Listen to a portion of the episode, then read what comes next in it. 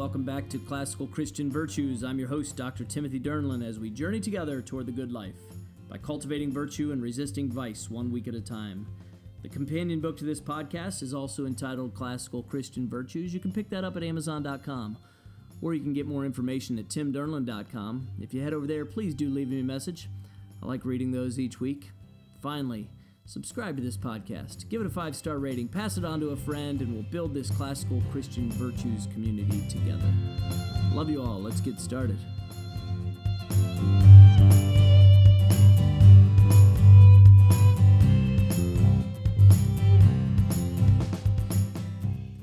Happy Easter, my friends. This is Resurrection Sunday 2021 as we contemplate the virtue of gratitude.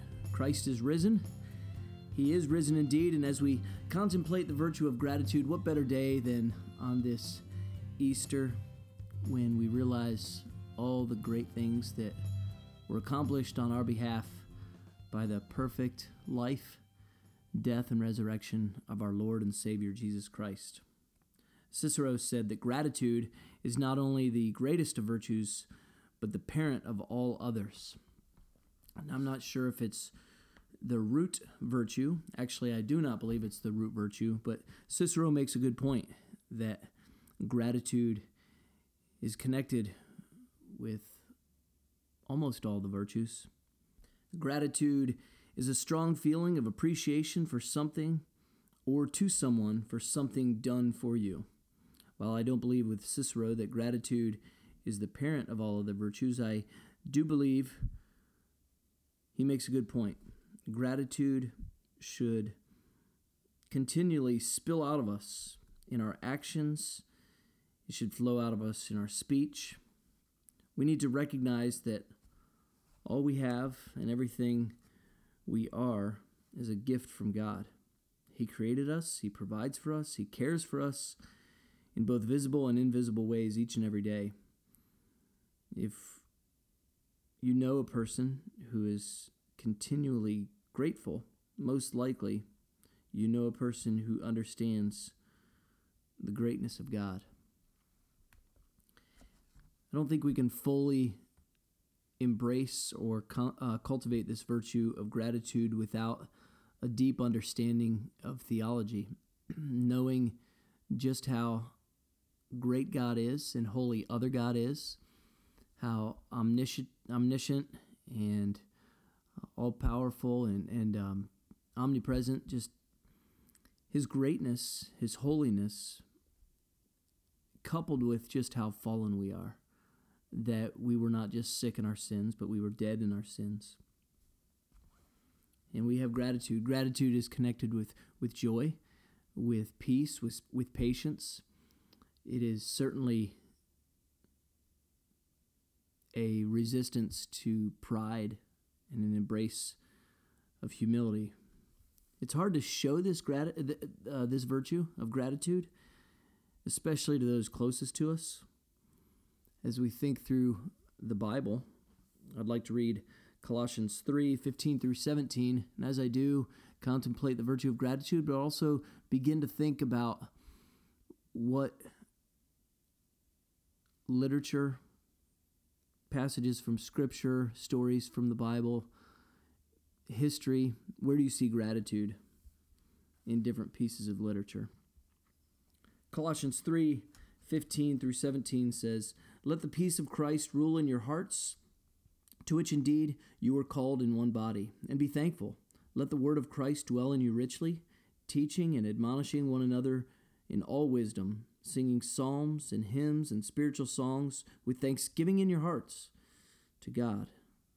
And whatever you do in word or deed, do everything in the name of the Lord Jesus, giving thanks to God, the Father, through him.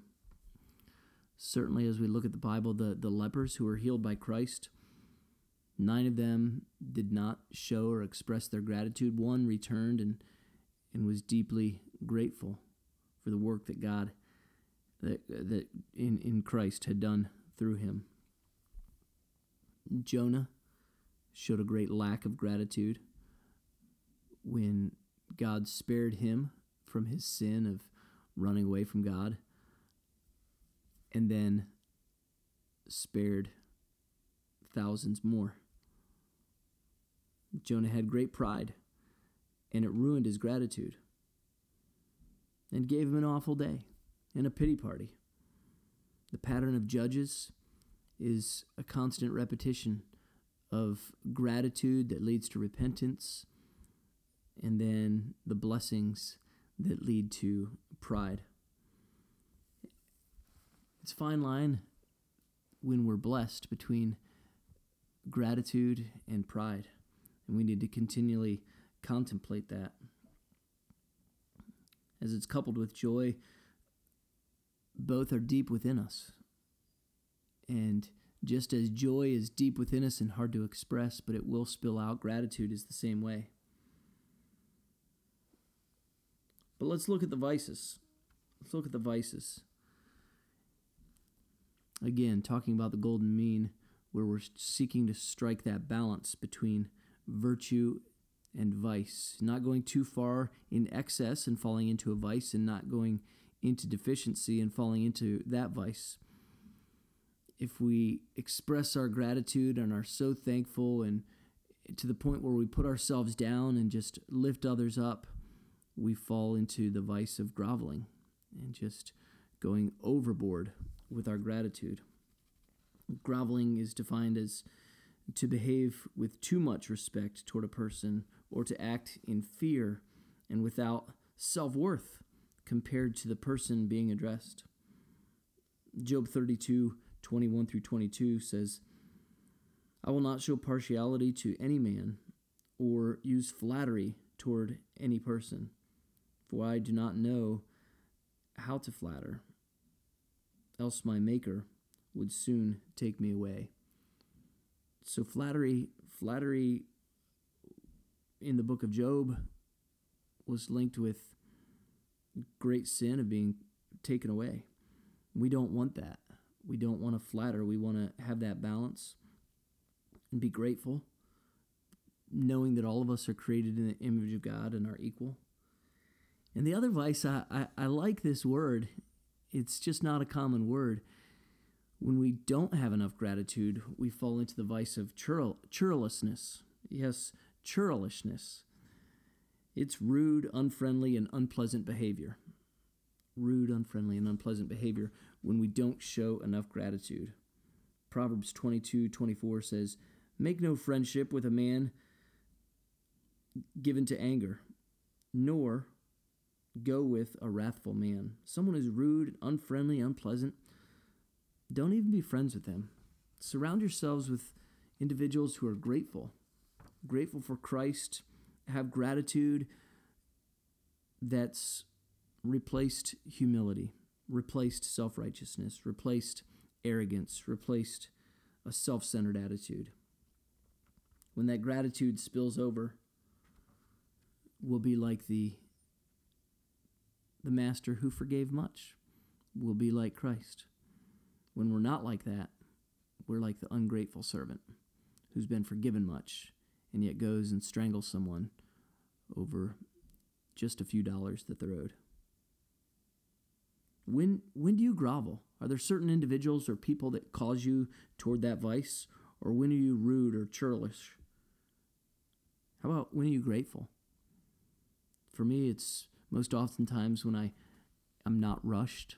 I have time to contemplate. I build that into my day. I read God's word. I pray and I surround myself with others who are of that same mindset. How would you rate yourself? Where do you fall on this scale of gratitude? Continue to look for it in literature, history, the Bible. Look for times where you can express that gratitude, but also contemplate a deep heart of gratitude. Trim off the hard parts of your heart.